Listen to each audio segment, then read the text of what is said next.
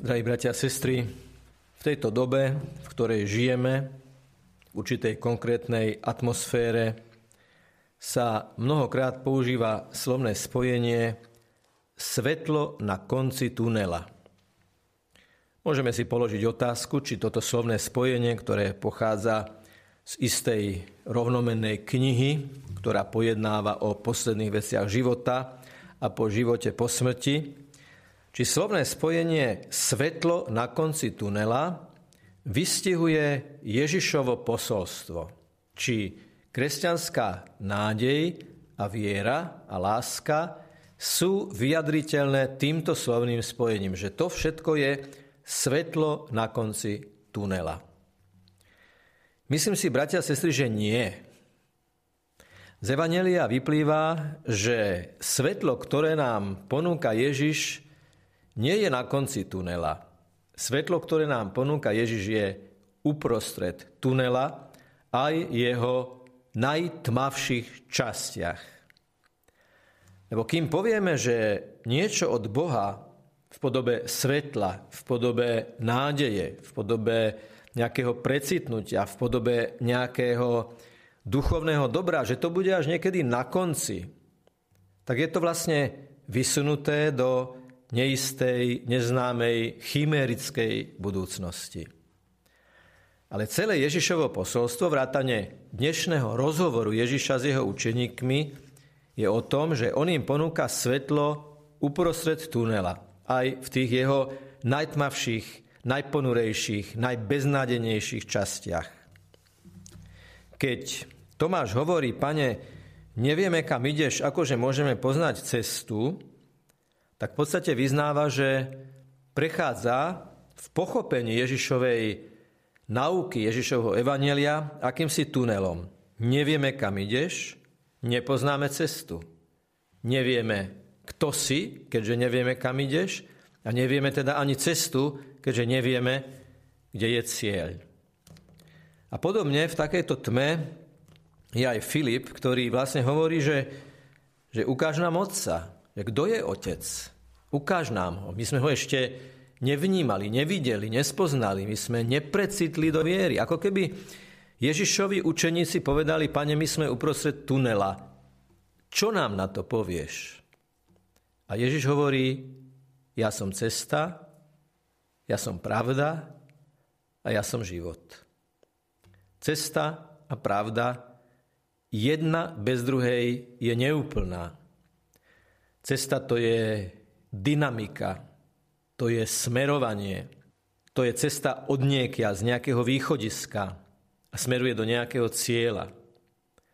Pravda je ako keby v protiváhou tej cesty, pretože pod pravdou si predstavujeme niečo, čo je, čo je stabilné, čo je stále, čo je nemenné a spolahlivé. Človek, ktorý je na ceste, ale nepozná pravdu, je tulák. Človek, ktorý je na ceste a spozná pravdu, je pútnik. Ale tú pravdu spozná na ceste, nie na jej konci, na konci tmavého tunela. Mnoho duchovných ťažkostí vyplýva z toho, že Ježiša vysúvame do minulosti a do budúcnosti. Veľa duchovných problémov vyplýva z toho, že neprežívame účinnú, reálnu prítomnosť Božiu, ktorá má dosah na prítomný moment, prítomnú chvíľu, prítomnú ťažkosť, prítomnú radosť, prítomnú krízu. Kým budeme Boha prežívať ako niečo, čo bolo a niečo, čo bude, ak budeme Božiu prítomnosť prežívať len niečo, čo ešte len príde, tak potom nám život pretečie pomedzi prsty, medzi tým, čo bolo a tým, čo bude.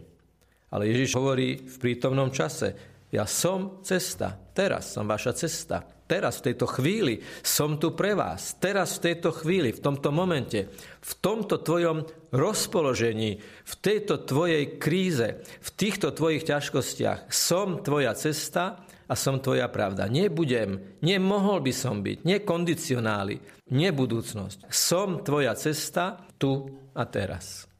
Toto je ale aj výzva z druhej strany, bratia a sestry. Lebo človek asi v ničom nie je taký tvorivý, ako vo vymýšľaní výhovoriek. Prečo?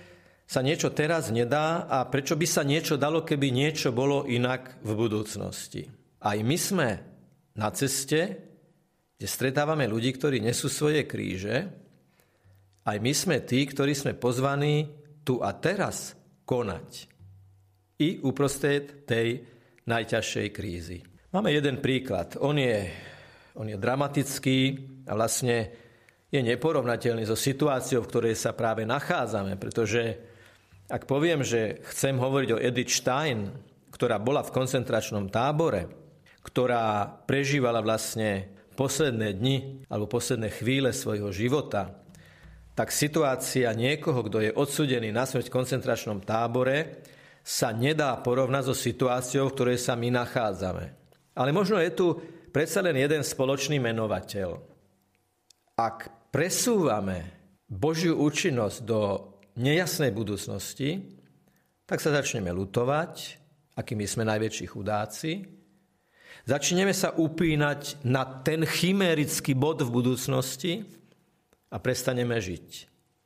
Pamätám sa, bratia a sestry, ako na vojenčine vojaci sa upeli na posledný deň svojej vojenskej služby. A mali taký meter a vrcholom dňa bolo odstrihnutie toho jedného centimetra, toho jedného dňa z toho obdobia.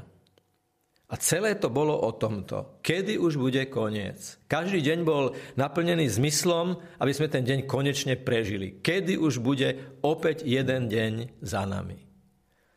A z priamej skúsenosti som zistil, že to, bratia a sestry, nie je život, to je živorenie. Čakať na to, že niekde v budúcnosti je ten koniec tunela.